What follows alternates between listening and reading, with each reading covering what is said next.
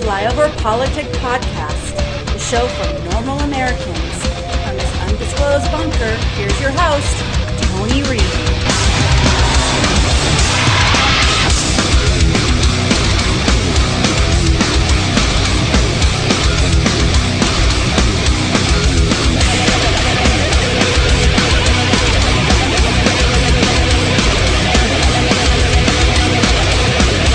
Um, first of all, we uh, we support peaceful protest. Uh, we think it's important for Americans and people just across the country to make their voices heard, uh, just as long as it's peaceful. Uh, and we've been very clear about these anti-LGBTQ bills that we're seeing in state legislators le- legislatures across the country, in particular these anti-trans bills, as they attack trans kids, as they attack trans parents. Uh, it is it is shameful. And welcome back to Flyover PolitiK Podcast. It's the 31st of March, year of our Lord 2023. The wife wanted to watch TV and she says, Why don't you go podcast? So here I am. We're going to cover pretty much loosely all the subjects that we're dealing with right now. I'm only going to cover Trump briefly because you're going to get all of that. That was disgusting. That's our press secretary. Once again, I just want everybody to remember this is the Biden administration. They don't care that six people got killed because those aren't their voters. They're just not. And what's even sicker is that we all had hope that Musk was going to change Twitter, but we're seeing that they just are censoring more conservatives than liberals.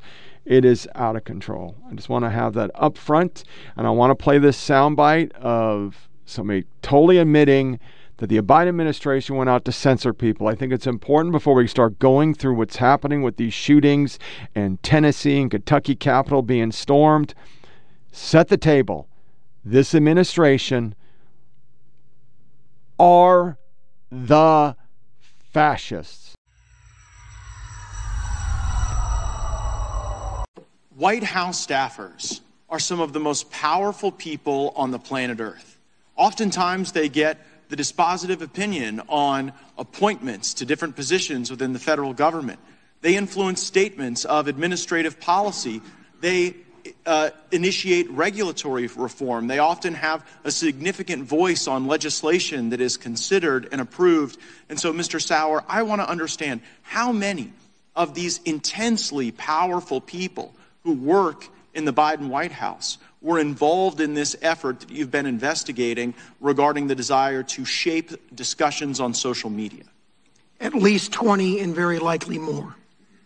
And was there a ringleader of this group, someone who had pervasive and uh, repeated efforts to try to coerce social media companies to shape the truth according to the Biden White House? Deputy Assistant to the President Rob Flaherty and also Andy Slavitt. Who is Rob Flaherty? He is the, uh, I believe, the digital coordinator for the White House. His, his level is Deputy Assistant to the President. And what behaviors of Mr. Flaherty did you observe that you found troubling? We've seen many, many pages of emails between Mr. Flaherty and social media platforms where he relentlessly badgers them to increase the censorship of ordinary Americans' free speech on social media, and he gets results. You see the platforms agreeing to censor things that are truthful, that do not violate their policies at the behest and at the pressure of the White House. Can you give an example of that? One great example of this is the Tucker Carlson video that was going viral in April of 2021, where Mr. Flaherty and other White House officials were emailing Facebook privately demanding that it be censored. Facebook responded, This does not violate our policies. It has not been fact checked, but nevertheless, we are substantially deboosting it and limiting its distribution on our platforms, even though we haven't identified anything false in it. And even though it does not, they had a positive determination that it does not violate their policies. And did you assess that Facebook took that action as a direct consequence of the badgering coming from Mr. Flaherty in the Biden White House? That is a compelling inference from the email traffic back and forth that we obtained in discovery. And, and did Mr. Flaherty ever request any reports from social media companies on specific censorship issues? Very frequently. In fact, he was demanding that again and again. His, his steady drumbeat was what he called borderline content, that the email traffic makes clear. Borderline is what they call often true content, things like personal anecdotes, uh, uh, opposition to vaccination expressed in terms of political opposition, things of that nature. That is what he wanted to target, and he was frequently asking for reports back. They were sending in biweekly CrowdTangle reports to the White House. They did that through the close of our discovery period uh, last August in 2022. So uh, uh, uh, there was there was. A, an overwhelming effort to get them to, to check their homework, if you will, to get them to report back on how much censorship are you doing and is it going to meet our standards as the White House? An overwhelming effort badgering social media companies, demanding reports from those social uh, media companies directly to someone in the White House. And as my colleagues on, on the other side of the aisle remind us, not all speech is protected. Some speech is illegal. Did you see Mr. Flaherty constrain his concern to unlawful speech, or did you often see this badgering and this demand for reports from entirely lawful speech? Virtually everything. I can't remember a single instance of them going after unlawful speech. Almost Virtu- all of it was after lawful speech? Virtually everything that I can recall here was lawful First Amendment protected speech that was being. So we have social media suppressing us, we have the administration suppressing us we find out they release this fucking tripe.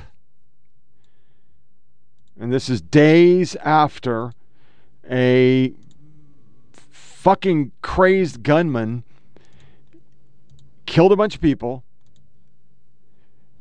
They release this kind of language a wave of discriminatory state laws is targeting transgender youth, terrifying families and hurting kids who are not hurting anyone. An epidemic of violence against transgender women and girls, in particular women and girls of color, has taken lives far too soon. Last year's Club Q shooting in Colorado was another painful example of this kind of violence, a stain on the conscience of our nation. Amber Athey. Biden sends out statement accusing conservatives of targeting, terrifying, and hurting transgenders days after a trans shooter targeted a Christian school. That shooting and this shooting was lefties. Lefties. And we know that this is coming because Tucker and I and others covered it. We noticed that parts of the transgender movement seem to be getting militant and possibly dangerous. We did a whole segment about it on Thursday night. That segment was sparred by an NPR segment we had heard and never expected to hear. NPR has always, as a matter of editorial policy, completely opposed the civilian ownership of firearms, with the possible exception of maybe IRS agents. Yet here suddenly was that very same station, National Public Radio, positively urging trans people to buy guns, as many guns as possible, and if necessary, to use them. The world is dangerous, explained one trans gun owner. You have to be dangerous back. And that seems strange to us. Is the United States really a dangerous place for trans people? Well, West Baltimore is dangerous. You could easily get murdered there. But if you're trans in this country, obviously there are many downsides, but there do appear to be some benefits. It's a lot easier to get into Harvard, for example. It's definitely easier to get a job at Citibank or in the Biden White House. If you're transgender can so much as fly a kite, the Pentagon will happily make you an F 35 pilot just so Hollywood can make a movie about it. Identifying as trans, whatever, again, its downsides, does convey status in this country, which is why so many young people now do. Not a lot of 19 year olds are pretending to be car mechanics or linemen for a regional power company in eastern Ohio, but plenty of college freshmen do pretend to be members of the opposite sex. And why wouldn't they? The people in charge despise working class whites, but they venerate the trans community. People are just responding to incentives. It's rational in a way.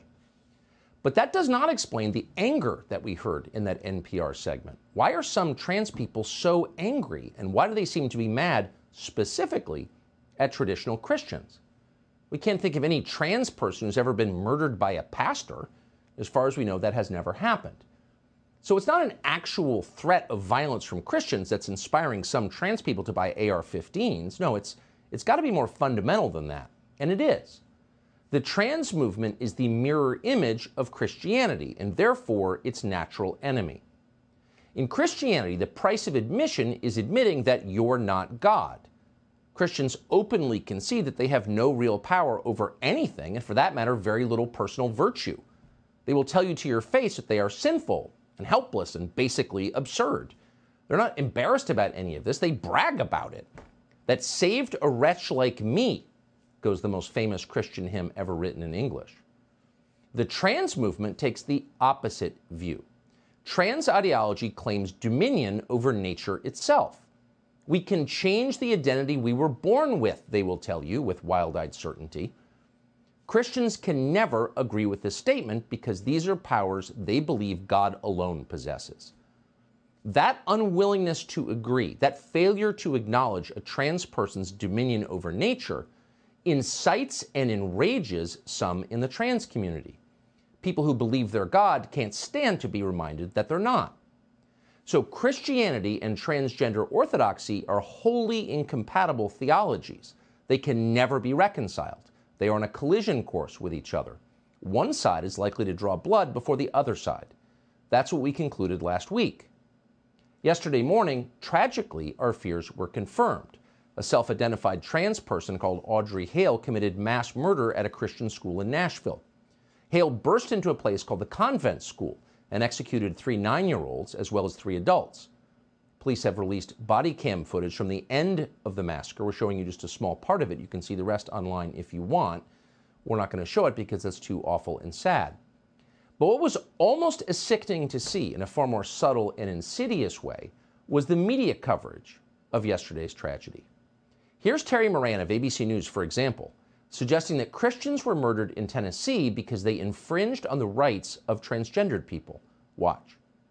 Audrey Hale was a, identified herself as a transgender person. Uh, state of Tennessee earlier this month passed and the governor signed a bill that banned transgender medical care for minors, as well as uh, a law that prohibited adult entertainment, including male and female impersonators, after a series of drag show controversies in that state. The state of Tennessee bans the sexual mutilation of children. Children get shot to death in a school. It's cause and effect. That's what ABC News is telling you.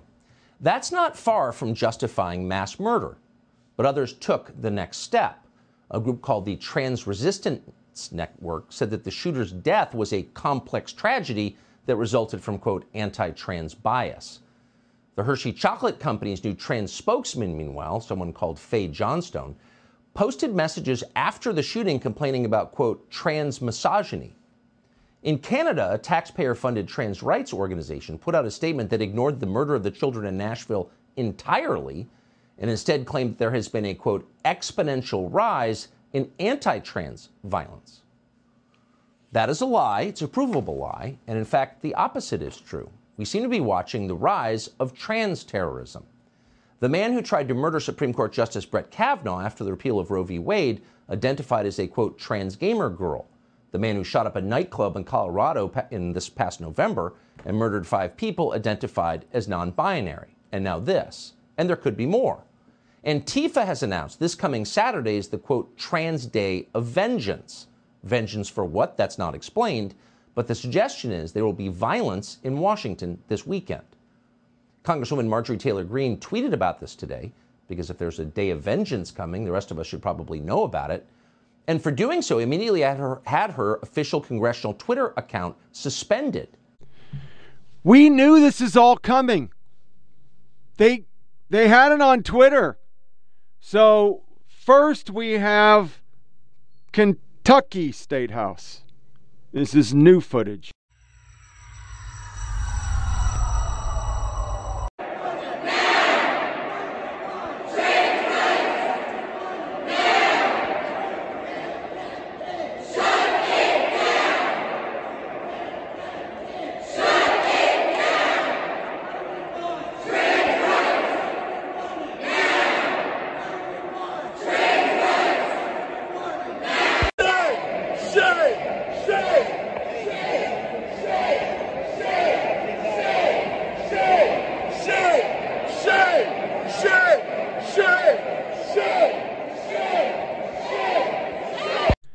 Then yesterday, I wish I could download the soundbite. I'm still, I, I'm going to try to look for it as this is playing. Because I got it live yesterday where a Democrat was saying, This is democracy and we love you, and blah, blah, blah, as once again, trans activists stormed a state house, which is supposed to be insurrection.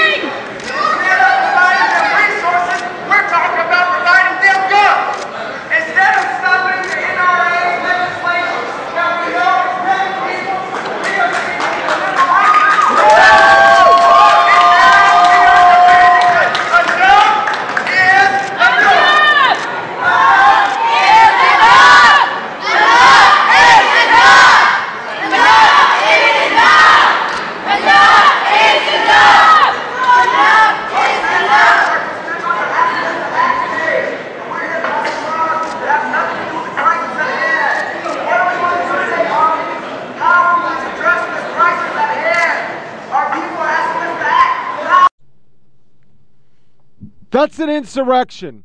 And it's brought on by this fucked up shirt Whoopi's doing. I'm taping parts of uh, the view simultaneously because it's live. Here is that soundbite I was talking about. It took me forever to download, and it's a horrible quality. But here's a representative egging on insurrection. How would be said if she was a conservative.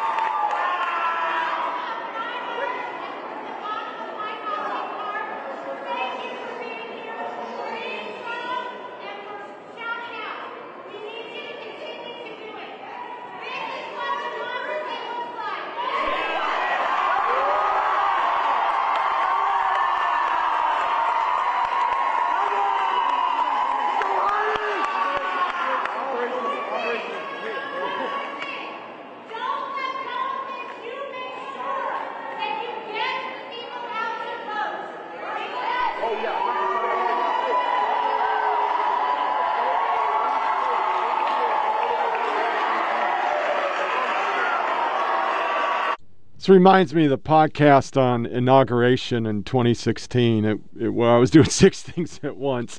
Um, so that is okay because it's Democrats. We don't have any problem. You know, once again, every Republican who uh, voted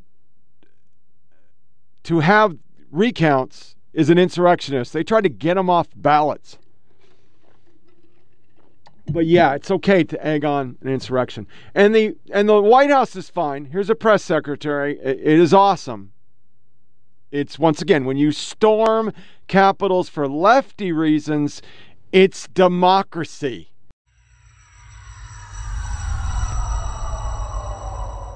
Kentucky, uh, the Kentucky legislature overrode the governor's um, veto of a bill um, that restricts aspects of trans youth uh, uh, gender uh, affirming care um, and the use of bathrooms.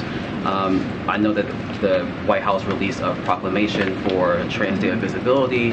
Um, there is a, a march happening uh, tomorrow uh, to commemorate this day, but also to pro- to protest these type of bills that are continuing to be passed and advanced uh, in legislatures across the country.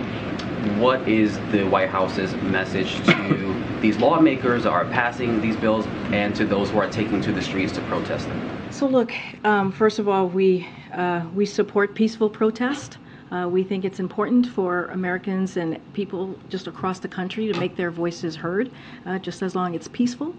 Uh, and we've been very clear about these anti-LGBTQ bills that we're seeing in state legislators, legislatures across the country, in particular these anti-trans bills, as they attack trans kids, as they attack trans parents. Uh, it is it is shameful, and it is unacceptable.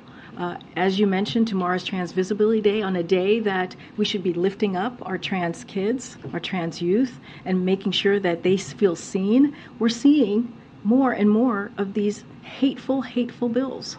And uh, that's what Republicans want to spend their time on.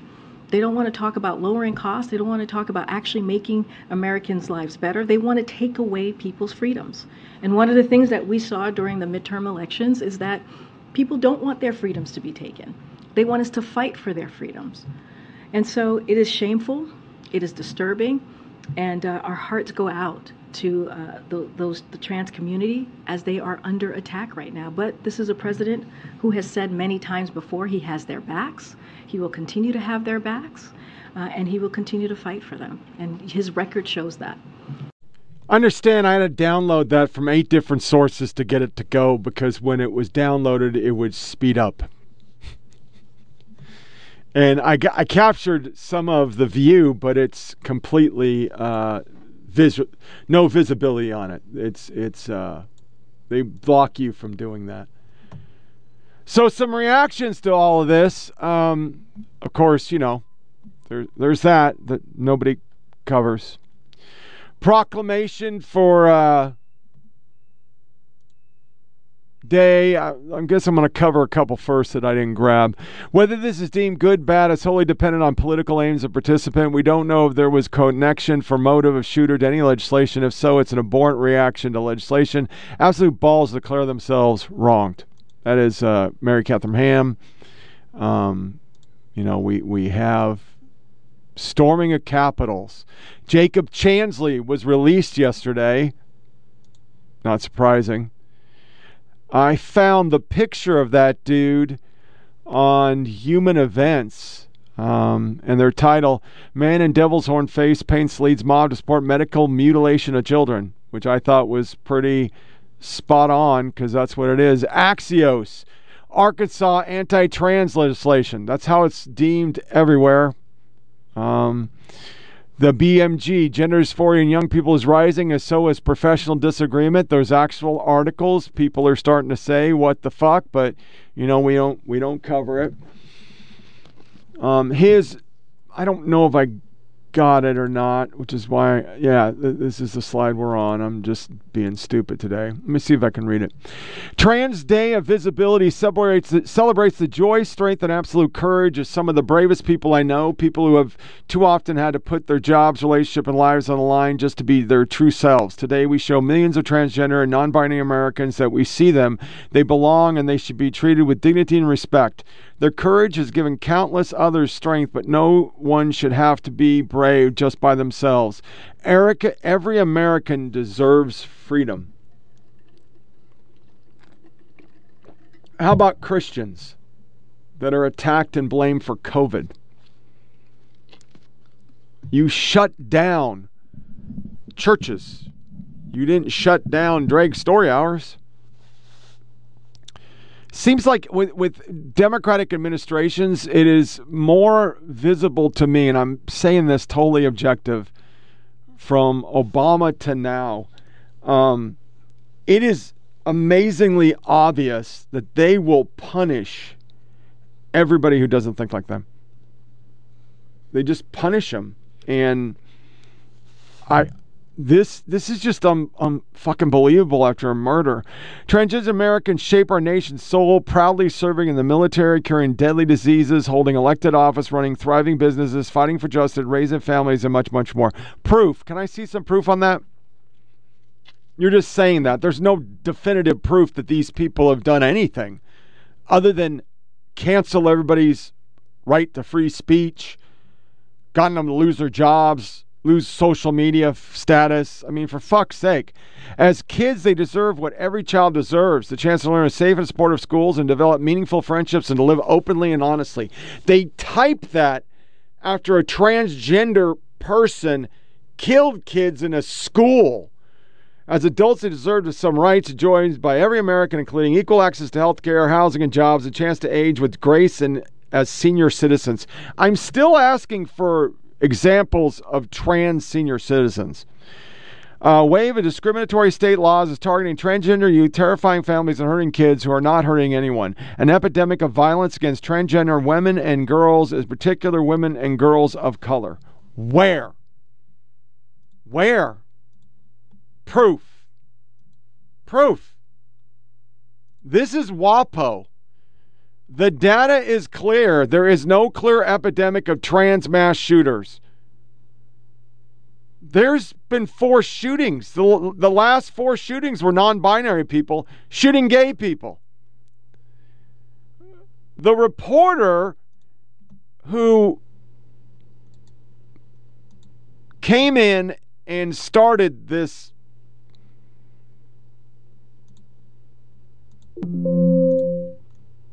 coverage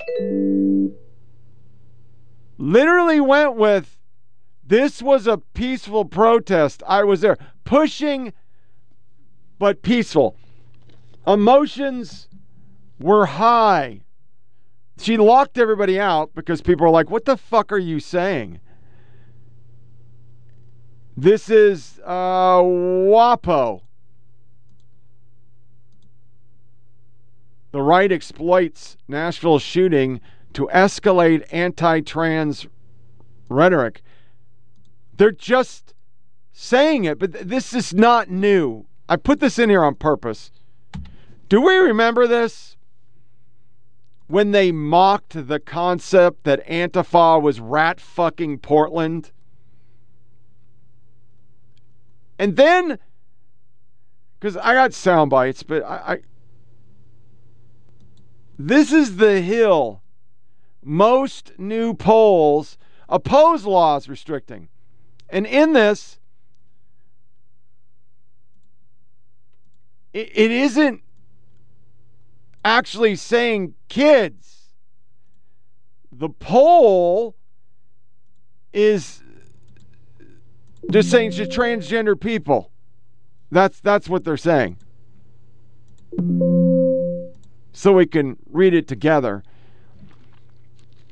Released Wednesday show 58% of respondents said they oppose laws restricting the performances, while 39% said they support them. Democrats are the most likely oppose, to oppose such laws, with almost three quarters of them saying they are opposed, but 57% of the independents and 37% of the Republican all said they do not support them. The actual questions and inlays on this survey were drag performances, not drag story hour. That's totally different. NBC has done no less than a dozen, and this is one underscore, details about the Nashville shooter's gender identity, sow confusion and disinformation. The gender identity suspect in week's Nashville school shooting has become one of the central storylines in a horrific tragedy that left six people dead, including three nine year olds. Just hours after the shooting at Covenant School, authorities disclosed that they believe the suspect, Audrey Hale, who was fatally shot by police, was transgender. Fatally shot by police. You see how he words it like that's a bad thing? Because he's gay. So it is. He's gay. You can't shoot one of his. Some on the far right rushed to blame the shooting on the suspect's gender identity, while some on the left pointed to an already combustible political environment in which transgender people have become frequently target of right wing lawmakers. More on the Nashville shooting, and they link them. Everything we know. Victims of the massacre. Nashville shooter was under care for emotional disorder. Fear pervades. Some on the right blame gender identity. Hours after saying on Monday that Hale was transgender, Nashville police check over that. Drake did not say blah, blah, blah, blah, blah, blah, blah. Okay, here we go. A Washington Post Kaiser Family Foundation poll released this month found that more than 1 in 10 or 12% of trans or gender non-conforming people reported that they haven't told anyone they are trans. And not all people who are trans identify as a trans man or woman. Some may identify as non-binary, meaning they identify as neither male or female. No shit, we got that by now. In response to a question Monday, Hale was a transgender man. Drake said woman. Though if Hale were transgender, that wouldn't be accurate. Here we are. It's we're misgendering. We're dead naming her. Um, late in life, it's unclear if Hale identified as a female. Hale's LinkedIn account, which since has been removed by LinkedIn, said he him. Hale's website, which has since been taken down, linked to an Instagram account where Hale used to name Aiden. Samara Hardcastle, who attended high school with Hale, said that people just assumed that she was gay. After high school, Hardcastle didn't talk to Hale, but did follow Hale on social media. She didn't come out saying that she was transgender or that she identified as a male. She added that Hale began using different name on social media in the last year or two, maybe. In response to requests from NBC News regarding how police know Hale is transgender, among other questions, national officials said their leadership will use the most available information when identifying a person because they're not mad that she went and killed people, and they're not even caring about that. They're just caught up in this LGBT, EIEIO, plus, plus, plus, cosine of seven, ampersand. I'm doing a fucking Shapiro, but yeah, that's what they care about. One reason could be shooting were perpetrated by trans people and cisgender, non transgender women are considered by experts to be extremely rare. The Violence Project, a nonpartisan bullshit tracks mass shooting, recently found that 98% of mass shootings from 1996 to the past January were men. Another reason for the focus on gender identity would be the current political and cultural environment. State lawmakers have filed more than 400 bills, and they're evil, evil people. The disinformation ecosystem. Imara Jones, the creator of the podcast The Anti Trans Hate Machine, the second season of which focuses largely on how the Christian nationalist movement spread disinformation. There you go, Christian nationalists tra- about transgender people said a recent legislative focus on trans people combined with the lack of information about Hale's identity has created a breeding ground of speed of false information. What I do know is there's a ready made disinformation ecosystem that is ready to amplify. Jones said those who support legislation that restrict trans rights will use the speculation and disinformation about Hale's gender to further the political and policy violence against our community, which is what the disinformation is designed to do in the first place. So let's, I'm going to play the media and I'm going to find a bite off this biased hunk of dog shit podcast and we're going to listen. But here is all the uh, ABC ignores leftist storming Capitol. CBS and NBC cheer them doing it. Uh, NBC hype former producer turning against Fox News during it. Uh, that doesn't belong there. It's getting dumped. I don't know how I put that there. So uh, we got two sound bites. Let's listen to them.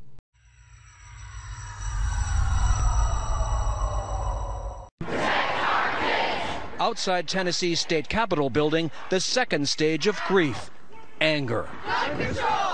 Thousands of protesters demanding new laws to limit the state's easy access to guns. It's the worst feeling to know that I send my children somewhere every day where they are a target.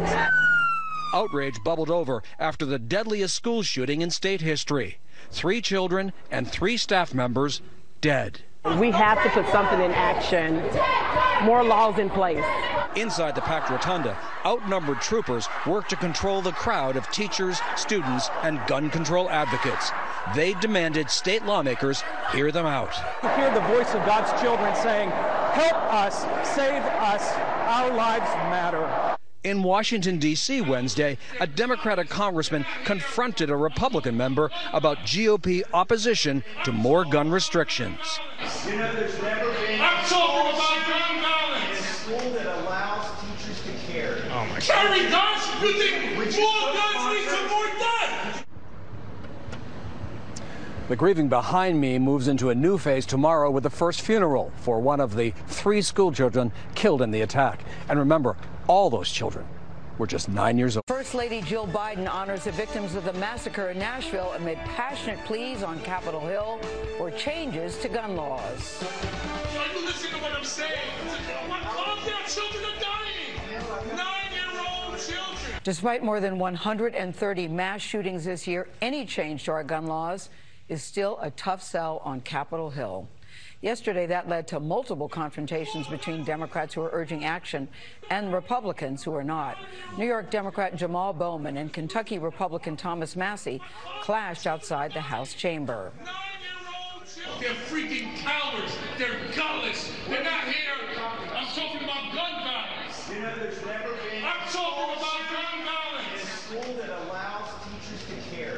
Carry. My Carry guns? You think more guns lead to more death? President Biden continues to push for reinstatement of the assault weapons ban that Congress let expire back in 2004. But with Republicans in control of the House, that's looking very unlikely. All of it as a growing call for change now stretches from Nashville to Washington, where a renewed push for gun control legislation led to this heated exchange. They won't do anything to save the lives of our children. School that allows teachers to carry. Oh my Carry guns? You think more guns lead to more death?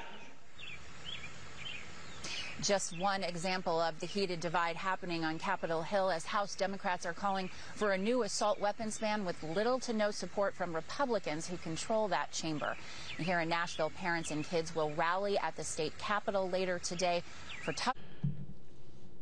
I just went down a used rabbit hole while we were playing that. Um, wow. I've downloaded the podcast and got bits of it. Uh, and I was going to go into woke now. But before I go into woke, I'm going to play um, a season premiere slide, an episode that's actually called, because um, I downloaded it on my um, phone first, because I never heard of it, but we've seen this person. Um, here are the episodes uh, Conversion Therapy, The Disinformation Blueprint. See, this person got in with the disinformation, misinformation crowd. Detransition pseudoscience, misleading examples of anti trans. And nine hours ago, seduction of rapid onset gen- gender dysphoria. Um, Wow, this is um th- this blew my fucking mind. So here it goes. It's going to be audio. Man, they they this is a big big big movement. It's bigger than I thought it was.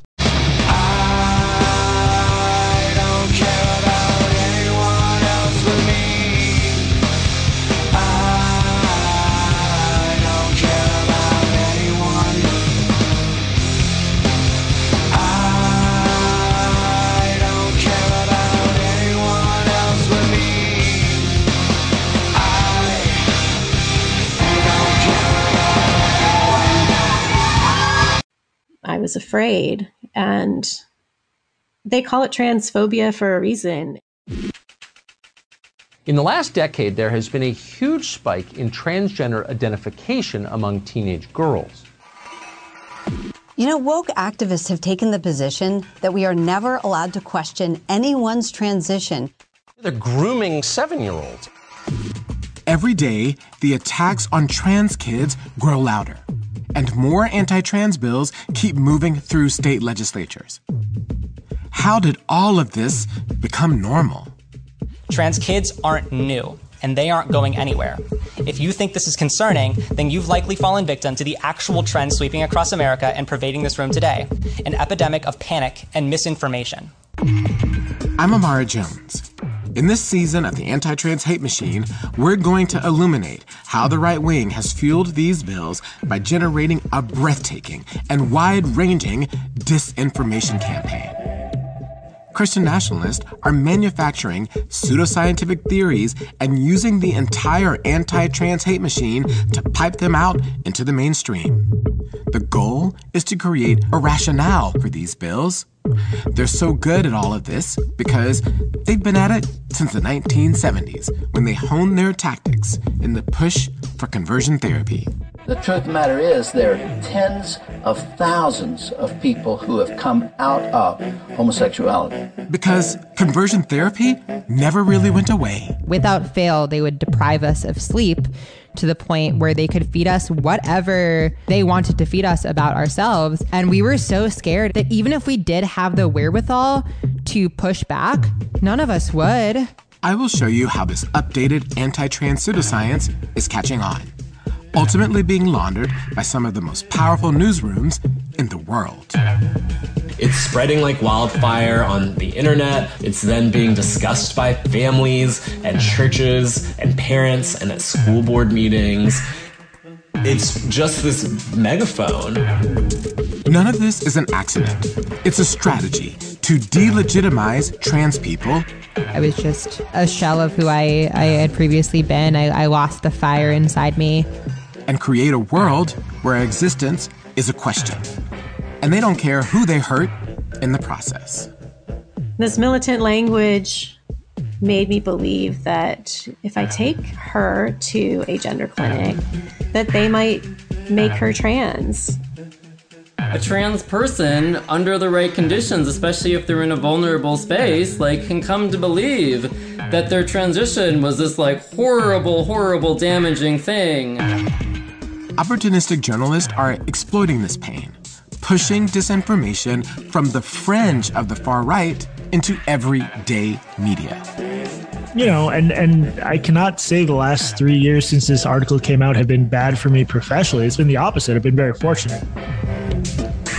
Subscribe to season two of the Anti Trans Hate Machine, a plot against equality, wherever you listen to podcasts. I mean, Mara, I wish it wasn't true. I wish I weren't here talking about this. I wish it hadn't happened. Moving beyond the gender binary is not about erasing your right to be a man or a woman. Rather, it's about saying that man and woman are two of infinite options. If you just see another trans person doing something that you didn't know was possible for you, it unlocks potential for you. That it really does make a big difference for trans people to be in the room when these policies are being discussed. You know, one of the things that I think that folks don't recognize about trans folks is that we have a true asset having lived multiple lived experiences. Mm-hmm. We all have this assumption that we know what a trans person would look like, but honestly, we don't. I don't look like you, you don't look like me, and I obviously don't look like any other trans person. There are times when when you're too trans and times when you're not trans enough. Um, but mm. for me personally, I'll just say that I don't run away from the fact that I'm trans. I'm just always thinking about community when, um, especially when when there's a, um, a systemic shift of some sort, because you know our community is the last to be um, sought out for and to, to last to be looked after. My favorite quote from Marsha is, you know, I might be crazy, but that don't make me wrong. And I think the world that's consistently telling black trans people that we're wrong about everything that we're wrong for wanting more for ourselves that we're wrong for wanting more for our communities that is a relatable thing that we wish we had the freedom to just exist in like Marsha did. As far as my trans community or anyone who falls under the umbrella of trans, I want them to feel hope. I want them to feel purpose. I want them to feel royal and being invited into that moment. Heads up to listeners. This episode contains potentially uncomfortable references to psychological harm and also the sexualization of children. Please do what you need to do to take care of yourself and anyone else listening. a trans person under the right conditions, especially if they're in a vulnerable space, like can come to believe that their transition was this like horrible, horrible, damaging thing and feel like they have to like go out and share their story and stop other people from doing it. And now I look back and was like, I, that wasn't true. Like my transition did not ruin my life. It didn't hurt me, but believing that caused me immense suffering. And I regret like, you know, going out there and, you know, spreading what I now see as like misinformation about um, you know, transition and promoting what I now see as conversion practices. You know, I was calling it alternative treatments for gender dysphoria, but now I'm like, no, that was just like anti-trans conversion practices. I'm Imara Jones, and this is the Anti Trans Hate Machine, a plot against equality. In our last episode, we learned how the gears of this machine kept conversion therapy going in the United States, allowing a practice which should have died out to endure and thrive. Conversion therapy persisted because it was essential to deny LGBTQ plus people their rights. If queerness was not real, because it could be cured, then there is no need for legal acceptance and protections. And even though the legalization of gay marriage eventually undermined their case, Christian nationalist leaders saw how effective conversion therapy had been in spreading misinformation, drawing out that argument for decades. So they decided to take the conversion therapy template and apply it to trans people specifically, using pseudoscience and individual stories to make their argument. Right now, with the hundreds of pieces of anti trans legislation, we're actually seeing the impact of all this methodical work. They're pissed. You, you see the anger. It's um, pretty interesting. Pretty interesting, but I'm gonna keep up on that. I'll do more reports. I had to, I had to literally load Android subsystem on my fucking computer and and do all sorts of shit just to get those damn files. But um, the last one, I just could not. I can't find where it's going. I need my nephew probably to help. I mean, I can do all this uh, splitting and splicing and converting. I got all that down, but this the subsystems of finding podcast on the machine, I could not find the run, them. But uh, here here's just some examples before we go into some more woke. This is what the media was saying. Tensions high. Transurrection activists storm Tennessee Capitol. That's actually what it was, but we weren't going to see that. A bunch of articles. Um, trans visibility is more important than ever. It is crucially important to encourage trans storytellers to be visible and tell our stories precisely because of the pervasive anti trans propaganda that is corroding U.S. politics right now. Growing up in Ecuador, sexist, racist, homophobic, la di da di da. Let's. I always like reading the the ends of these uh, diatribes. My ultimate hope is not just for audiences to react to my films, but to engage with them on a deep emotional level. I want viewers to experience a full gaunt of human emotion. Strong or mixed reactions to film could serve as a diagnostic tool, a way to get an underlying reason for viewers' discomfort. I lack the capacity to work on more than one project at a time, like many producers. I do make a living from making films. Sundance supports my filmmaking. Um, let's see. Well, when I play this, I'll see if I can find one of his shows. Um, can you see someone like myself was Hilary Swank's portrayal of Brandon Trent Boys but added, okay, I'm going to find this. We're going to see a new reparation. It's more than 40 acres and a mule. Um, you cannot chase people. My bro sent it. I think I played it last one. I'm playing it again in DC where they're just ramming people. Charlotte Clymer, a very, uh, very, very type A trans God made me in her image. A lefty losing their shit about guns, and a lefty losing their shit about J.K. Rowling, and then a woke soundbite that I have not listened to, but I will. Um, and then a crowd pretty much going batshit on uh, the girl that got, you know, lost her p- fucking world championships because of the dude with Das Dick. I believe that five million in reparations is too little for the work that foundational Black Americans have done for this country and as well for other countries. I believe that 7.6 million is a number that can be used very wisely in our foundational Black American communities. 40 acres is also still a good idea, and instead of a mule, we would like a tractor. I also believe that we should know the name of all the companies that participated in the slave trade so we, foundational Black Americans, can start up our own companies. We should also be allowed to have a choice to learn our mother language other than Spanish or French in our educational classes. We have the Tut language that was started right here in America. During slavery, we have Swahili, Yoruba, Igbo, Zulu, and Hausa. Community colleges and universities should not raise their tuition prices for the next future generations of each foundational Black American family, and we should be able to change our names to our mother land names totally for free. All types of real estate should not go up in price, but it is our land that was supposed to be for us, but as we all know, it was never given. Oh my god, babe, what's going Oh my god. Oh my god. Oh my god. Watch out. Oh my god. Jesus, what's going on with that car, man?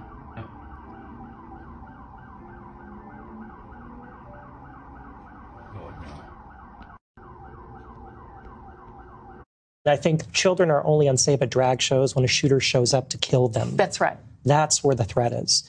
I would challenge anyone just to get to know trans people. We are a vibrant, diverse community, as diverse as anyone else. You know, I'm from the great state of Texas. I served in the military. I go to church every Sunday. My faith is very important to me. But God made me in her image. God made me transgender. And to see these people so cynically weaponize this and exploit these children's debts and their teachers' debts, it breaks my heart. I wonder what those families are thinking right now. What do you what do you mean, feel when you have somebody like Michael Knowles say at CPAC, we need to eradicate transgenderism, and when somebody like Tucker Carlson says that transgender people are at war with Christians? I can't see Christ in their words. That's for damn sure. I can't see where the biblical principles of loving your neighbor and walking the walk with Christ that they can see. I, I can't see what they're seeing right now because that's not of Christ. It's not. Yeah. What is the matter with you people? Why are you so obsessed with automatic, semi-automatic weapons?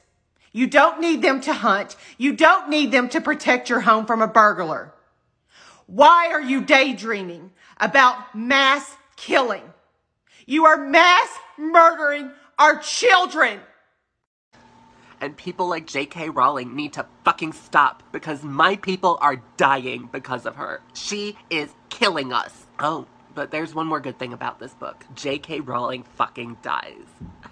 Yeah, Gretchen had the nerve to kill off the queen of the TERFs, and it is glorious. I only wish that scene could have been even more brutal. I kind of forget, but I actually have a question for you.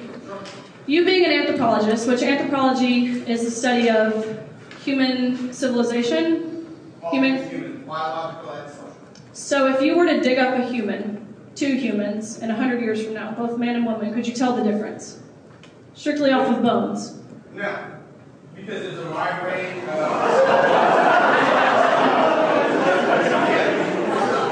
sorry. Uh, a minute,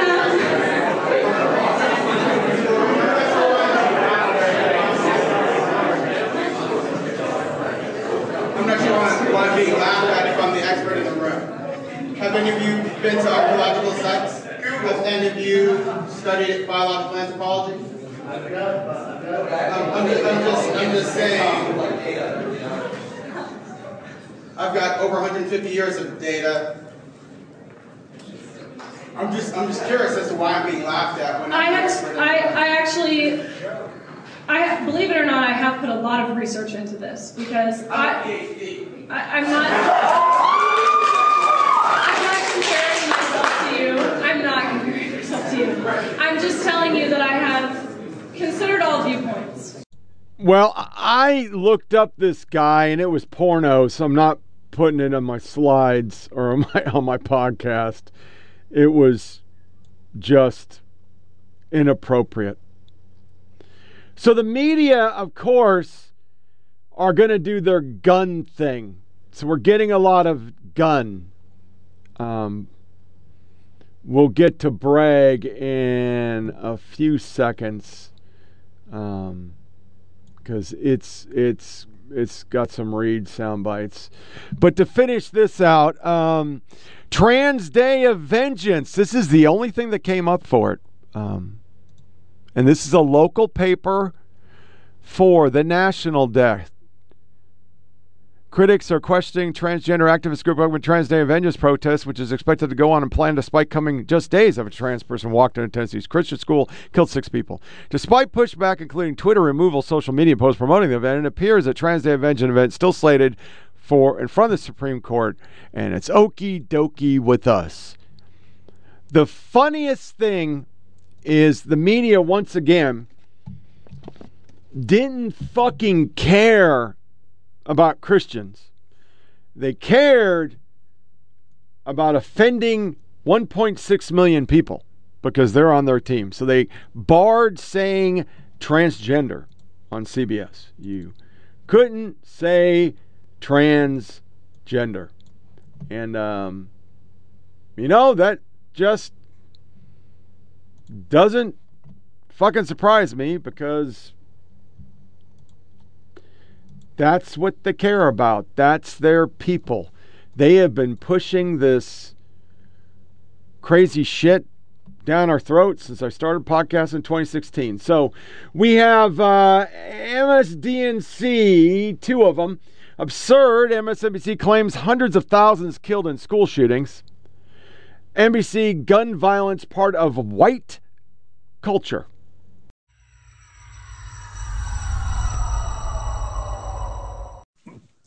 Block out reason. You know, Victoria, a new piece in the Washington Post highlights that 348,000 students in this country have experienced gun violence at school since Columbine. 348,000. Think about that. What do you think the impact of that is going to be on us all? The impact of the loss of life, of the loss of a child, of the loss of grandchildren, that loss is immeasurable. But the flip side of that, and, and, and it pains me to say this, is that it desensitizes the public. We're talking in the hundreds of thousands of lives lost because of gun violence, and gun violence specifically in schools.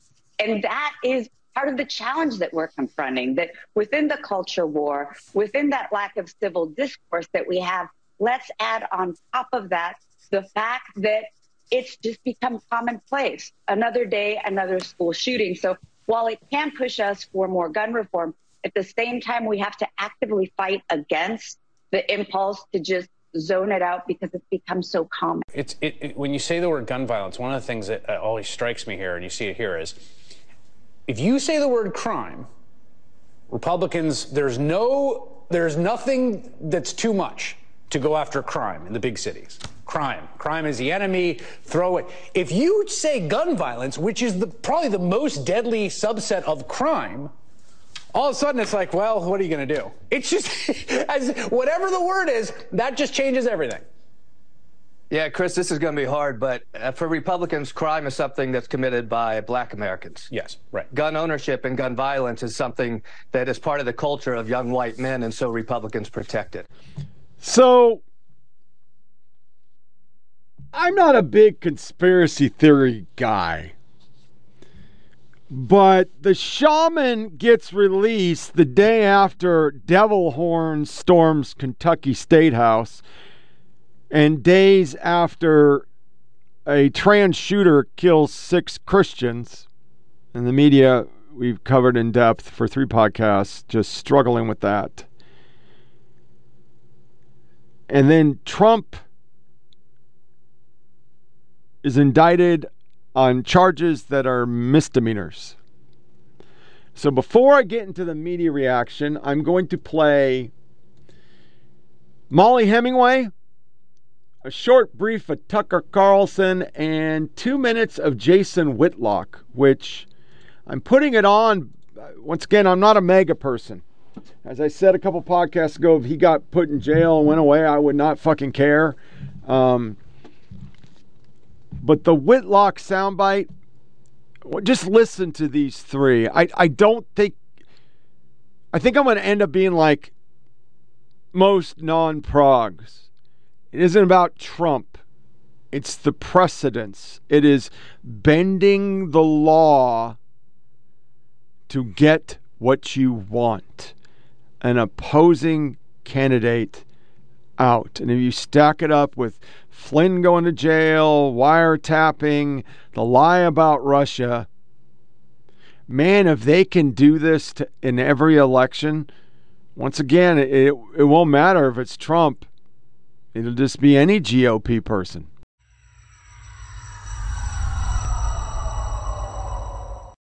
Well, it's a very dark day. One of the things that we cared about in this country for a very long time was to be a nation ruled by law and not by men. This ushers in what will probably be a very dark era of political persecution and prosecution, the type that we normally associate with the Soviet Union or with banana republics. You know, during the Stalin era, it was common to say, show me the man and I'll find you the crime. It didn't matter, you know, whether someone had broken any law, they would figure out a way to charge and, and convict them of that for political opponents. And you see this all the time in third world countries where political opponents who are deemed a threat to the current regime are charged with crimes. This is not good for this country. It is very sad. You know, in Washington and D.C., these are towns consumed, really obsessed with hatred for President Trump and the movement that he ushered in. Many Americans of very of all sorts of different political persuasions love this country. We want to be ruled by law. We don't want to see this type of political um, prosecution. And it is, you know, it is election interference, and it is something that is, you know, people who care about the country need to need to uh, stand up and make sure that they let it be known that they do not support this type of political prosecution. Not considered a crime, and of course George W. Bush knows that well, which is why he doesn't seem worried at all.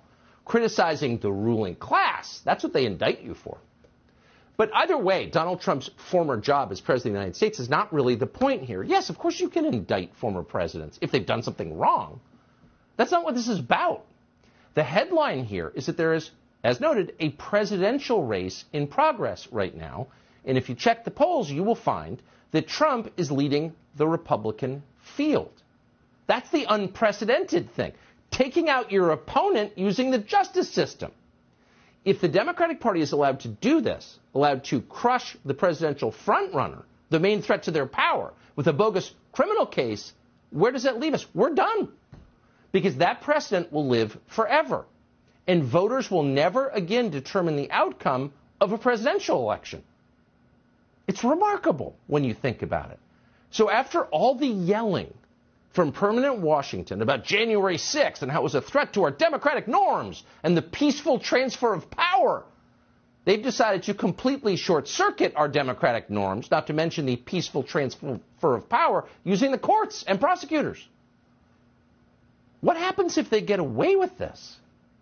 No one seems to be thinking this through. Everyone's all spun up. But what happens if they get away with this? If they use the Justice Department, in full view of everyone, to settle a political score and to keep the White House, just to take a guy out of the race who seems to be doing fairly well. We'll destroy the justice system. And that's not a small thing. A functioning justice system has kept this country peaceful for hundreds of years. The purpose of a justice system is to administer justice so that citizens don't have to do it themselves. You outsource that duty to the government. But what happens when you take that away? When there is no justice system? What happens when the Department of Justice decides that its goal is not justice, but protecting the ruling class at all costs?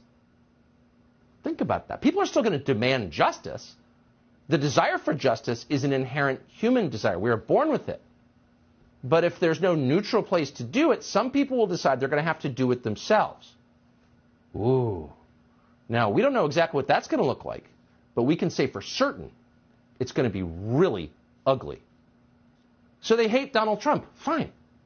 But they don't get to destroy America's justice system because they do. We would never recover from that. Robert Costello was legal advisor to former Trump attorney Michael Cohen, who made the payment to Stormy Daniels. Tucker, I don't say this with pride. I, I really don't. I, am just being factual. I've never voted. I, and so I'm not saying that with pride. I'm hardcore MAGA tonight. I'm, I'm I will be voting. I am hardcore MAGA. I've never voted. I, I did, you know, I observed Trump. I'm somewhat yeah. supportive of Trump, but they have made me MAGA. and they have made me ready for whatever is next because what they are building for young people, I, I can't I can't sit by and just let it happen without raising my voice and without willing being willing to sacrifice whatever so that kids don't live in a communist Marxist society. These people that think the government is going to take care of them don't understand history that they've never studied history they don't understand how tyrannical a government is what, what's if they have their way I, I, if they have their way, we're all catching hell except for the elites. And yes, I have a very good bank account and perhaps I'm an elite, but my heart is working class. My parents were factory workers. I came from nothing in this country. I'm black. They're telling everybody black here, oh, you can't come from nothing and make it in this country. That's bullshit.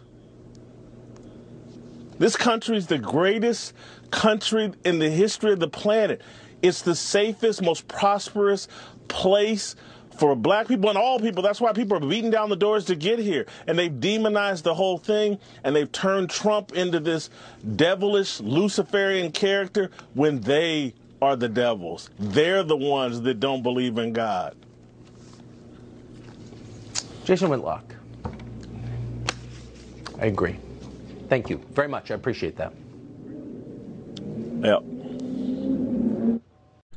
Well, then there's the people that cover the people. So I've taken Politics Girl down to four minutes and Kat Abu covering Fox, covering Trump.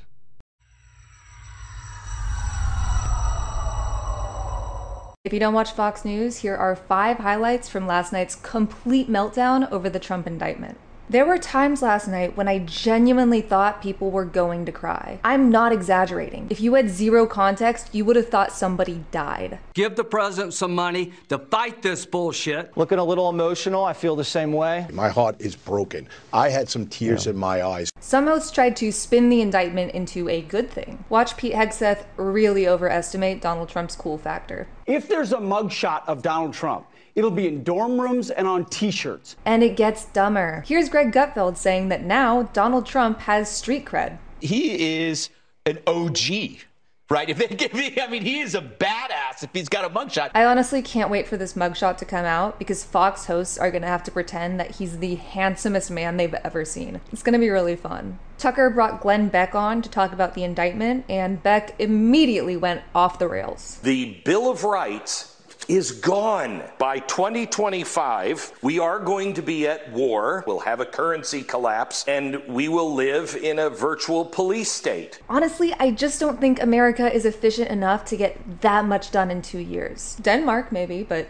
not America. To no one's surprise, the Law and Order crowd suddenly didn't like Law and Order. And according to them, grand juries are now Stalin. Stalinization of the American criminal justice system. The type that we normally associate with the Soviet Union. It's like Stalin's purges. But while we all love to make fun of these people, there was a ton of dangerous rhetoric last night. It almost feels like they're pushing the population to react. Basically, it's one party hunting another. It is a war on conservatism and MAGA. They want you to strike out. Donald Trump was indicted by a jury. If anything, this shows that our justice system is still willing to go after the rich and powerful. Republicans could have even used this indictment to get rid of the Trump albatross hanging around their neck. But instead, they've committed themselves to a guy with 34 counts against him. People better be careful. And that's all I'll say about that.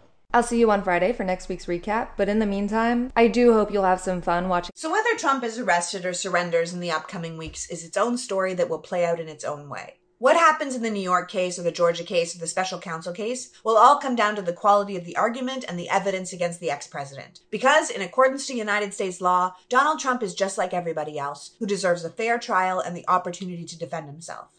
My problem right now is with the people in power who seem to think Trump isn't just like everybody else, that he somehow deserves special treatment, and because he was president or might be president again, that the law doesn't apply to him. The new Republican line is any criminal accountability for the former president is a disgusting abuse of power, and that the New York District Attorney Alvin Bragg, according to Senator Rand Paul, should be thrown in jail. I'm going to say that again. A sitting U.S. Senator is calling for a state attorney to be thrown in jail without trial or cause. By that same logic, does Rand Paul think that the private citizens on the grand jury, the people who actually determined there was probable cause to indict the ex president, should also be thrown in jail? I mean, if we want to talk about disgusting abuses of power. I need to be really clear that this is very weird behavior. The New York DA is simply following through with the grand jury's decision. This is how our law works it's by the book stuff. The only people not acting by the book right now are Republican operatives and GOP members of Congress, and that should alarm people. Speaker of the House Kevin McCarthy and three GOP House chairs, including the current head of the Judiciary Committee, Jim Jordan, sent a letter threatening the district attorney, demanding he hand over all documents and testimony related to the Trump case. Except a bunch of congressmen have no business interfering with an ongoing state investigation. They have no jurisdiction in New York or any right to the documents or testimony of anyone involved. This is members of the federal government using the resources of Congress to interfere with an ongoing criminal investigation at the state and local level. Jim Jordan is the chair of the Congressional Special Committee on the Weaponization of the Government. If Jim is looking for the government being used as a weapon, he might want to look in the mirror. Republicans are all over the media saying this is a political persecution. But as someone smarter than me said, Trump is not being persecuted, he's being prosecuted. These investigations aren't witch hunts. They were initiated by potential crimes based on actual evidence. If Trump can prove the evidence is faulty or the charges against him aren't justified, then let him do so in court just like any of us would have to. The Manhattan DA regularly indicts people for falsifying business records, so not charging Trump if he's committed the same crime would actually be the illegitimate action. But the Republicans seem to have decided that holding Trump to the same standard of everybody else is unacceptable. They don't even know the charges yet, but they know he's innocent. They've seen no evidence, heard no witnesses, but they're out here demanding impunity for the defendant while calling for the incarceration of the prosecutor. Again, this is incredibly weird stuff. This is the kind of behavior you see in authoritarian dictatorships. If that's not enough, the New York Times has reported that one of Trump's lawyers has personally asked Jim Jordan to investigate any coming prosecutions that might pertain to Trump. Elise Stefanik, second in line to Republican leadership, has said that she has personally spoken with Trump and filled him in on the steps that the committees were taking regarding future indictments. So, what we have here is coordination between Trump's legal team and leading House Republicans. That is collaboration. That is using the federal government to protect a potential criminal. Again, if you want to talk about weaponization of the government, here it is. To be incredibly clear, it is illegal for the federal government to threaten, intimidate, or involve themselves in any way in a state's ongoing criminal investigation. These people know that, and yet they are out here dancing dangerously close to using the federal government to obstruct justice. And that should concern you deeply. To add insult to injury, Congressman Matt Gaetz just went on television to demand that Ron DeSantis step in to stop any sort of extradition of Trump from Florida. But that would be insane. Not just because DeSantis might want Trump out of the way for his own presidential aspirations, but because it would be way over the line for a sitting governor to obstruct the legal actions of a court in another state. Trump's not a political prisoner who needs protecting. He's a potential criminal living. So, as you can expect, people storming houses, liberal shooter, Jason Chamley released because of the information that showed it was all bullshit. Every website.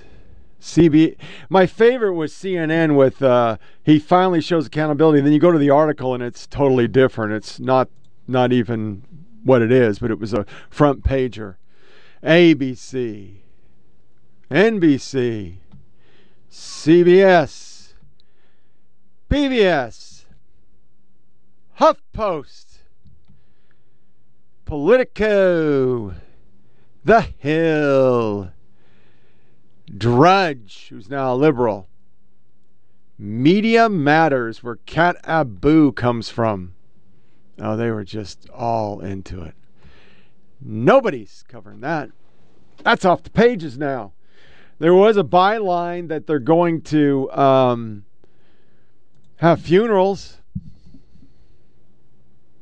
but it's off the page. We have moved on to other things.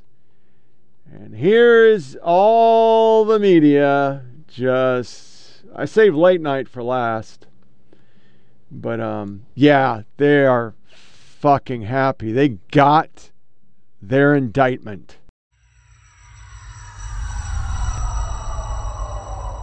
So I, I will just, uh, my editorial comment is it is a statement without dignity.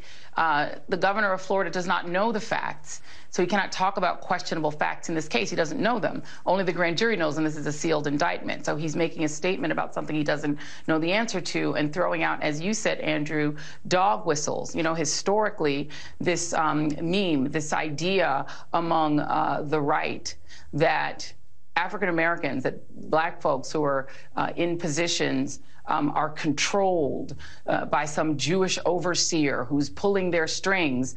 That's what that statement reads like. And perhaps this governor should maybe read a history book to speak because he might not understand what he is channeling. But he is channeling an era in American history that is one of the most ugly that he's probably not allowing to be taught in school. But that idea that this prosecutor, and by the way, it's not just this prosecutor, Andrew, I'll, I'll, let you go on this and let you have a final word on it. It was a, a grand jury that looked at facts, that looked at evidence, and this grand jury took a vote, which is part of our system. And so, for the governor of one of our largest states and most important states to throw out a miasma of words that are meant to trigger uh, the far right for his political ambitions that really do sound like that old meme that this black prosecutor must be under the secret control of this, you know, murky Jewish millionaire. That could be 1950, and it is it is not dignified. CNN breaking news. We have major breaking news, indeed historic breaking news right now. CNN's Kara Scannell is in New York for us covering this story. What are you learning, Kara? Well, well, three sources tell me, and my colleague John Miller, that a Manhattan grand jury has indicted former President Donald Trump in connection with the hush money payment scheme. This indictment is under seal, according to sources, and the exact charges are not yet known at this time. But this investigation has been going on for a long time. The decision to move and seek and get an indictment of a former president is the first time that has been done in U.S. history. This could have a significant impact on the presidential campaign. But as, you, as I said, we do not know the exact charges yet. We expect those charges to be made public in the coming days. And at some point in the near future, former President Trump will have to come to this courthouse and be arraigned. Well, they were not outraged by Trump's attempt to overturn a Democratic election. They were not outraged by the violence on January 6th. They were not outraged by an illegal phone call to the Georgia Secretary of State, an illegal phone call to Volodymyr Zelensky. They are not outraged by multiple credible uh, uh, accusations of sexual harassment, assault, and rape. They're not outraged by Trump's sexist, bigoted, homophobic, xenophobic rhetoric. They're not outraged by his white nationalism. They're not outraged by his defense of anti-Semitism and, and neo-Nazis. They're not outraged by all that stuff. So with all due respect, no one should care that these people are outraged by this indictment. Mm. Such an interesting point. There's so much more to talk. Happening in the White House right now. I mean, it's not, you know, everyone gets the same news alerts. Everyone's yes, drinking from the same true. water. Everyone understands what's going on, whether you're focused on like putting together the president's remarks tomorrow on electrification or not. That's right. And the White House obviously didn't have any advance notice of this, Chris. So in the White House on a night like this, when this news broke, when the news alerts came out, there was probably a lot of people saying, holy cow, or something stronger that's not appropriate for an 8 p.m. show in the White House. And then what they are conveying to everybody in the cabinet, to senior members of the team is keep your head down and do not speak to this. They are going to be very quiet for as long as they can, in part because as a policy, they don't comment on ongoing yeah. criminal investigations, but also because they don't want to feed into the politics of this. And they know that. So their biggest challenge is almost going to be keeping everybody uh, as quiet as possible and keeping limited to a couple of sentences around how they're going to respond to this. I don't think we should get too far ahead, ahead of ourselves because the the charges have been sealed, right? The indictment is sealed. So right. we're hearing it's 30 counts. 30 counts of what? I mean, 30 counts of misdemeanors? Are we talking about a felony? What, what are we talking well, about? Well, Michael here? Cohen, it happened in a federal court, correct? The difference is this is a state versus. And, and I think what's wonderful in my opinion, as a former federal prosecutor, is that a president cannot pardon himself from state crimes. Oh, is that so? Why, if it was a federal crime, he could pardon himself? Yeah, and I think that he has a pocket pardon somewhere in some safe somewhere. He was gonna uh, get gonna surrender. He was gonna get uh, indicted last Tuesday. He got the day right. He just got the week wrong. But, what but, the, but it, you know, it's happening but next DeSantis week. DeSantis said that he would, um, according to DeSantis, that he would fight ex- New York extraditions requests from Florida, and and what and by saying that, that is really Because I mean, it's, first of all, it's, it's, it's not legal. First of all, it's, exactly, it's, it's illegal. symbolic. It's, It's symbolic. illegal. Well, so you know but he, that. But he, but he said it, and I was shocked because I'm if not you sure are why true, you're still shocked. because I if you're a true leader. Sonny, you stand up for what's right. Sonny, All of the- he is Republicans all in playing to the the we elected gotta go. seats. I have to stand up for what's right. We got to go to commercial. We'll be Another question about your reporting yesterday, which is that as this was coming out, there were people who worked in the Trump organization that were quietly cheering this, you said. And, and by quietly, I'm sure they were loudly on their end of the phone, but were texting me. And there, there was there is a long trail of people who feel burned in one way or another by Donald Trump. We certainly saw that in the White House. This was a pattern that existed for decades before at the Trump Organization. And the number of people I heard from yesterday who worked for his company who were really happy. One person texted with the words wonderful news. Really? I mean, that really sort of tells you something about where these folks' heads are. I was fascinated last night as, you know, Caitlin was on the air. I'm listening to her. I'm reading your reporting in real time on the Times about what's happening behind the scenes at Mar-a-Lago right now. Well, like like we've said, they were caught by surprise. Yeah. I think I think uh, some of Trump's advisors learned it from me and my colleagues um, that, that this was this was happening. Uh, I think they recalibrated quickly. He's very angry. It should not really surprise anybody. I don't think that means that he's throwing staplers, but I think he's you know he's he's really angry. Everything that you were seeing in his statement about how this is, you know, a political persecution uh, or a political prosecution, I, I think is something that he genuinely believes, and I expect that it is going to be said with greater degrees of intensity. There's so much. I just want to stress.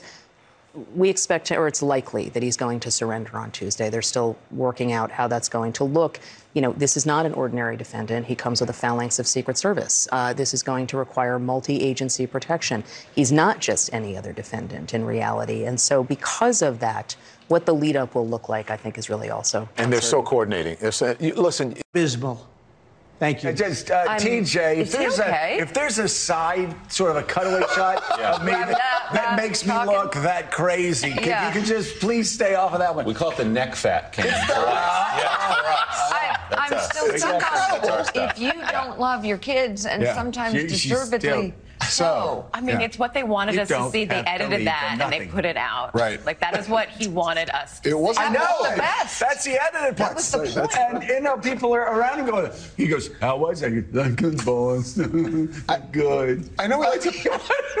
Who are these people? Poor, poor Tiffany. Horrible.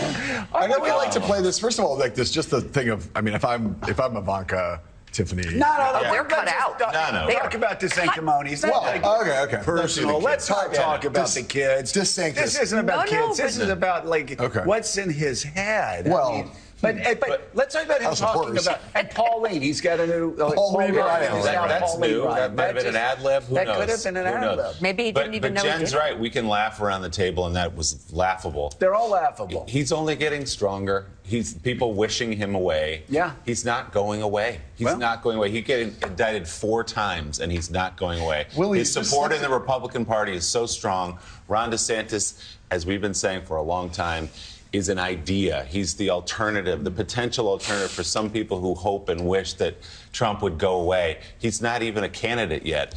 It's Donald Trump's to lose, and there's nothing that we see in any data or anything we know about the party or Donald Trump that says it's going to change. time. It's not going to be weeks or months, um, especially in this case where it will be a, most likely arranged for him to self surrender, in which case there would be a prearranged date that he would come to court. Trump has already started using the indictment to raise money for his presidential campaign and had recently said that there would be potential death and destruction if this happened. Just because the grand jury is indicted does not mean that someone has been found guilty. And so Mr. Trump, like any other defendant, is entitled to that presumption of innocence. And so that remains with him right now and throughout a trial, if that happens, unless and until the jurors vote and find him guilty. And that's after a trial, so a very different burden.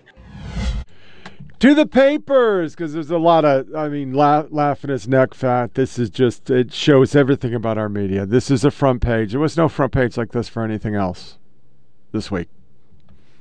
WAPO, Los Angeles Times, USA Today. Then there was the late night.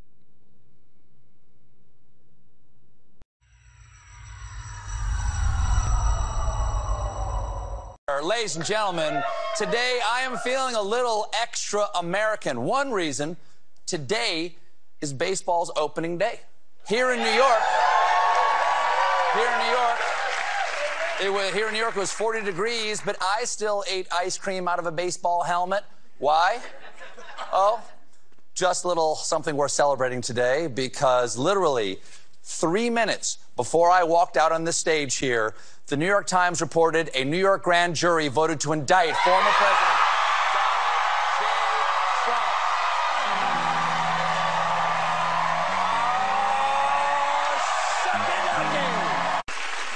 Well, guys, it finally happened. A New York grand jury has voted to indict former President Trump for his role in a hush money payment made to Stormy Daniels.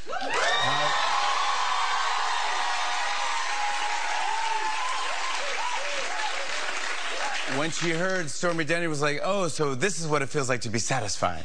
I haven't heard Joe say thank you, President Trump, for the great job you did. Perhaps I'm just not listening. Now NATO's stuffed up with cash. Thank you very much, President Trump. Shut the f- up!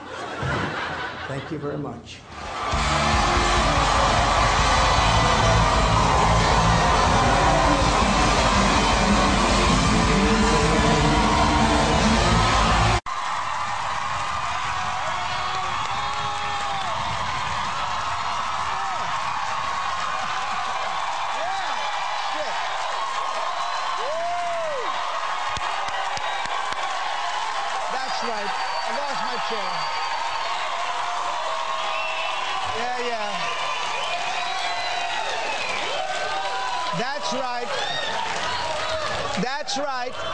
That's right. Lady Justice grabbed Trump by the pussy. Yeah, they're garbage people. I mean, you could never do it to their people. And that's the thing that's, I think, you know, we're going to cover this in depth in future podcasts, but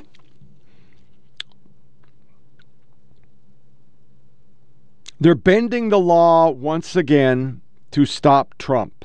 I don't understand. First and foremost, I don't understand you can hate somebody this bad. I didn't like Biden. I didn't, or I don't like Obama. Couldn't stand Hillary. Can't stand Biden. But it's not an overflowing thing that I'm just so filled with rage. These people hate. And I think of the overriding, because this is my closing argument. They just hate everybody that doesn't think like them. The shooter killed those Christians because they hate Christians. Everything's about hate. And I think what scares me the most is this quote by Andrew Breitbart. All the people that have gone out there against the mainstream media and said, you're going to call us racist, you're going to call us potential Timothy McVeigh's, fuck you. War.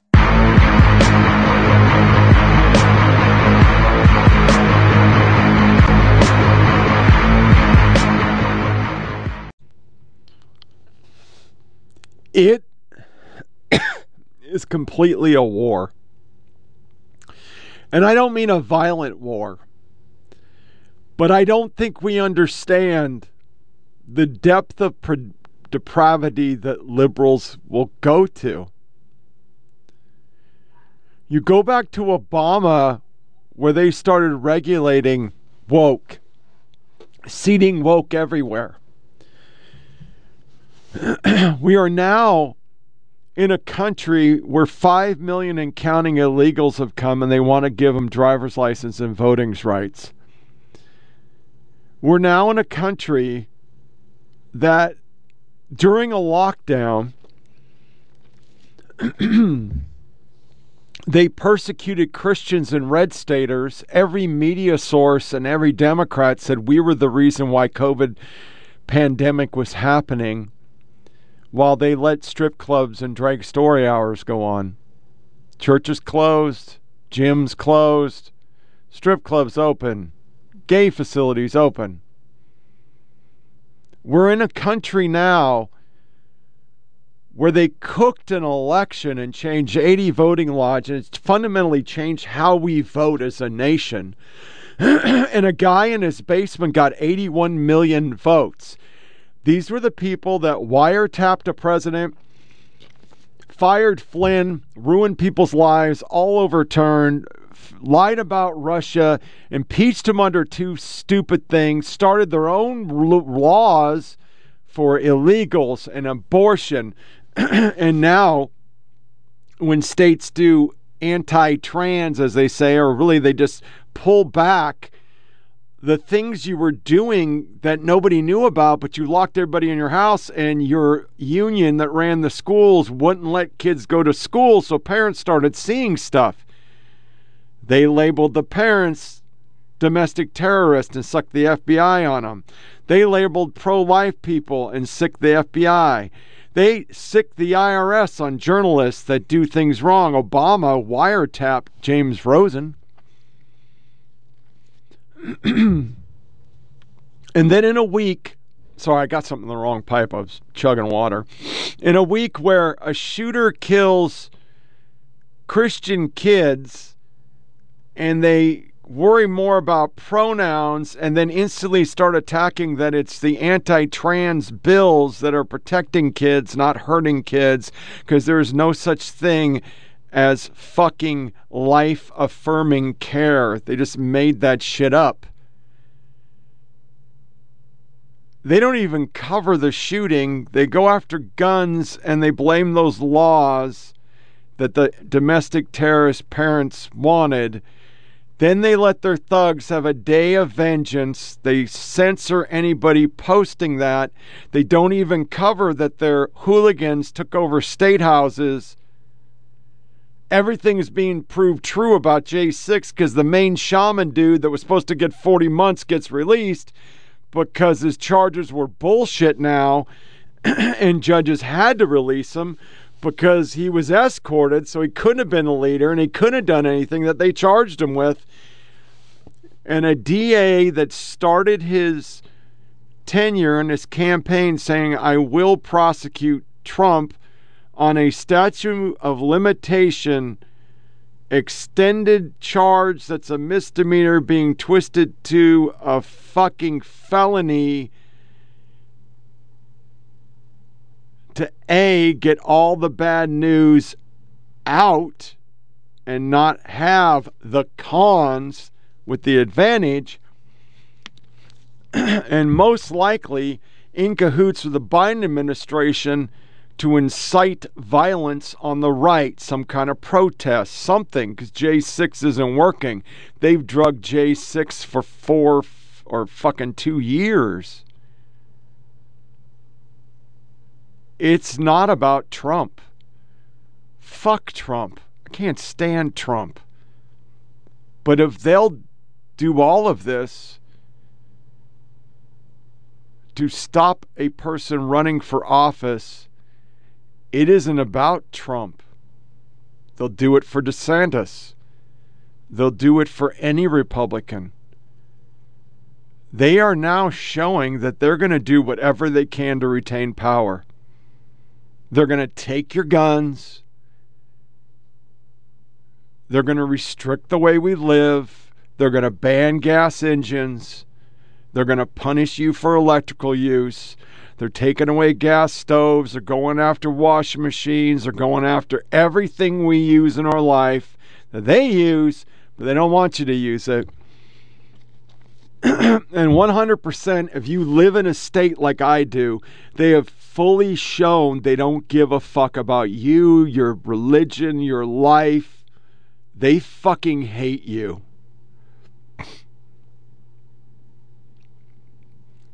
This is a war. Everything that man said ages ago, before he died, it's worse now. Social media, the entire media complex now is so woke.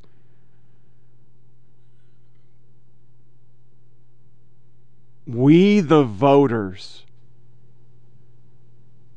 have to go back and relook at what we're doing. And what I mean by that is, I'm Jason Whitlock. If Trump is the nominee, even if he's found guilty and he's the POTUS candidate, I don't fucking care. It's no longer about GOP. It's no longer if I like GOP. I don't. We have no choice but to vote Republican and get these people out. We have no choice but to get people in Washington to get rid of everybody running the FBI, the NSA, HHS, Homeland Security, fucking all our fucking schools. We have to fix this because if these people keep getting power and we just let the lackeys that we have up there, like McConnell, who don't ever fight for us because he's just part of the uniparty. All those fucking people screaming on your social media and we think of as far right, everything they say will come true. We are moving towards a one party state. We already have state media, and the last vestige of freedom of speech is being stomped out everywhere by an ideology LGBTEIO, CRT, and wokeism. Every corporation is part of it. Every corporation, every fucking media network, including Fox, is part of this indictment. They want this indictment. And if you take Trump out of it, he's a piece of shit, but he's an outsider. And that's what we need. We have to get somebody that's not part of the uniparty to start pulling back the fascist tendencies that are being displayed by our federal government towards us. And understand unequivocally, I'm not speaking riots, taken back, get your gun. I'm not saying any of those things. Violence is not the answer. The answer is voting. Jason Whitlock said it I don't vote. So many people don't vote because they have principles, and I totally fucking understand. I have voted against Marsha Blackburn for fucking three cycles. She's a piece of shit. But she's a Republican. And from now on, when I go in the booth, it'll be red for dog catcher. They're garbage, but they're not fascists. And by now, if you can't see, Trump's not the fascist, the left is the fascist. You need to clean out your fucking headgear, man. These people are preaching nothing but fascism. What you can say, what you can think, what you can drive, what you can eat, what you can own, why you don't need to own things. And every one of their ideologies that are all made to make little, little activists in our schools is straight up fascist. Because you must embrace. I've said it a million times. I don't give a fuck if you want to be a unicorn and you want to fuck penguins. It's none of my goddamn business. But if we as Americans don't start putting barriers on our kids and stand our ground and not back down to this, oh, it's fascist or it's anti this or whatever, we're fucked. We're fucked if we continue down this road of allowing them to ingest this stuff into our kids. We will lose all our civil liberties because every one of these clowns that puts a D behind their name, every VoteVets, Media Matters, PPFA, all these fucking paid for freaking influencers, all of them, they're all part of this new ideology. It's not progressive. It's not Marxist. They talk, sorry, I'm cold. They talk about Nazi Germany and Hitler and everything, but if you look at them, what are they? They're one gigantic fucking cult. Lockstep on everything, talking points tight. I mean, it's instantaneously on every subject. It just comes out. It's crazy. And as they add new talking points, it's everywhere. It's every TV station. It's every fucking TV show. It's every fucking movie. It's every paper. It's every magazine. It's every company. I mean, we didn't pay attention when every company start talking about green shit and all us normals like, I don't give a fuck. I just want my product to be what it used to be. Simple fucking thing. And I'll start wrapping up. I know I'm, I'm on a tangent, but Lever 2000. And this is a silly analogy, but wait, just bear with me. Lever 2000 was my soap. It was the best soap ever. It lathered great. It was a great bar. The shape of it was perfect. And I used it forever. We couldn't afford it, but I still got my Lever 2000. Because I didn't use shampoo, so the wife didn't care.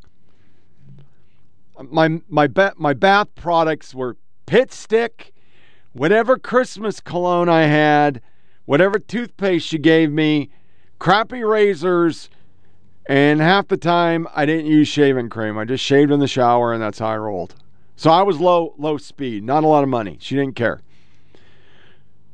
Well, all of a sudden, Lever 2000 changed the package and everything, and I got this bar, and it was fucking horrible. It didn't lather, it didn't feel the same. You couldn't get it to do anything. It it was just it left a film. It didn't leave suds. And I remember writing an article or a letter to them, and they came back. Well, we we decided to be with all our blah blah blah blah blah, and this is better for the environment. So they completely changed their soap. And I just was offended that they didn't give a fuck what I said, so I just never I went back to Irish Springs or Zests. It's close enough. But I didn't get it. It was so long ago, I just didn't get it. This trans shit, I didn't get it. I read it. I joked with the Arizona subject oh so long ago, and I made fun of the pronouns, and I, I, I say it all the time. I played crazy music in here. It was news and social media nuggets. It was just crazy shit, and I mocked it, and I did the gay shit, and I had we got to eat the babies, and it was just all fun. I love that part of the show. Seven years later, that's policy. It's dogma. You must believe it. We we got to fix this. We don't lose elections because we have bad candidates and there's more people voting for the other guy. We lose election because not everybody votes. I'm going to keep playing the Jason Whitlock a million fucking times for anybody that's out there that's on the fence. It doesn't matter anymore. I don't care if they're not a Christian. I don't care. If they're not 2A. I don't fucking care about any of that shit. They just have to have a fucking R because we we're losing our country because we don't vote party line and just look for the R. The Dems have already got everybody lockstep. If you're not for abortion till kindergarten, you don't get funding. So there's no pro life. There's no, hey, this trans shit's going too far. Maybe Manchin and Sinema. but everybody else, if they came up with every child must change sex, everyone with a D, every media person, and every corporation, TV show, and movie would preach that dogma. It's a cult. And the only way to deal with the cult is to fight back by voting the cult out. We need more non cultists in Washington. We need non cultist presidents and non cultist media like Daily Wire that I pay my money every year, even though I don't need it, but they're the only one out there doing something, making other entertainment, making stuff for normals. We need to turn off the TV, turn off the channels, don't watch the shows. If you look at it, it's starting in some ways. There's a lot of shows come out, and one season they're gone because nobody buy nobody buys that shit and they don't watch it. And that's what we need to do. We have to be 100% lockstep like they are. And it starts with it doesn't fucking matter. Vote the closest you can because principle got us Trump. And then principle got us Biden. And if you're in a state and it's all mandatory mail in, hand carry your shit and drop it off. Vote early, in person, like I have done for the last three. We, we got to figure out this the non non progressive block of this country is way more than the progs. They just win because they have no standards. They just need a D. We have to be the same. More on that future. I'll stop preaching because I'm preaching to a choir that already gets it. But this shit's scary. It ain't about Trump. It's about the country now. So this wraps up another episode of Flyover PolitiK Podcast. Share with the family and friends. Go to SoundCloud, Flyover PolitiK with the K, Rumble 482467, and Podcast at gmail.com. We'll go with the next show on Monday. I promise going forward, less slides. So it's not a clusterfuck. Disconnect from all your devices. Don't give the yeah yeahs. As always, thanks for listening. Take care.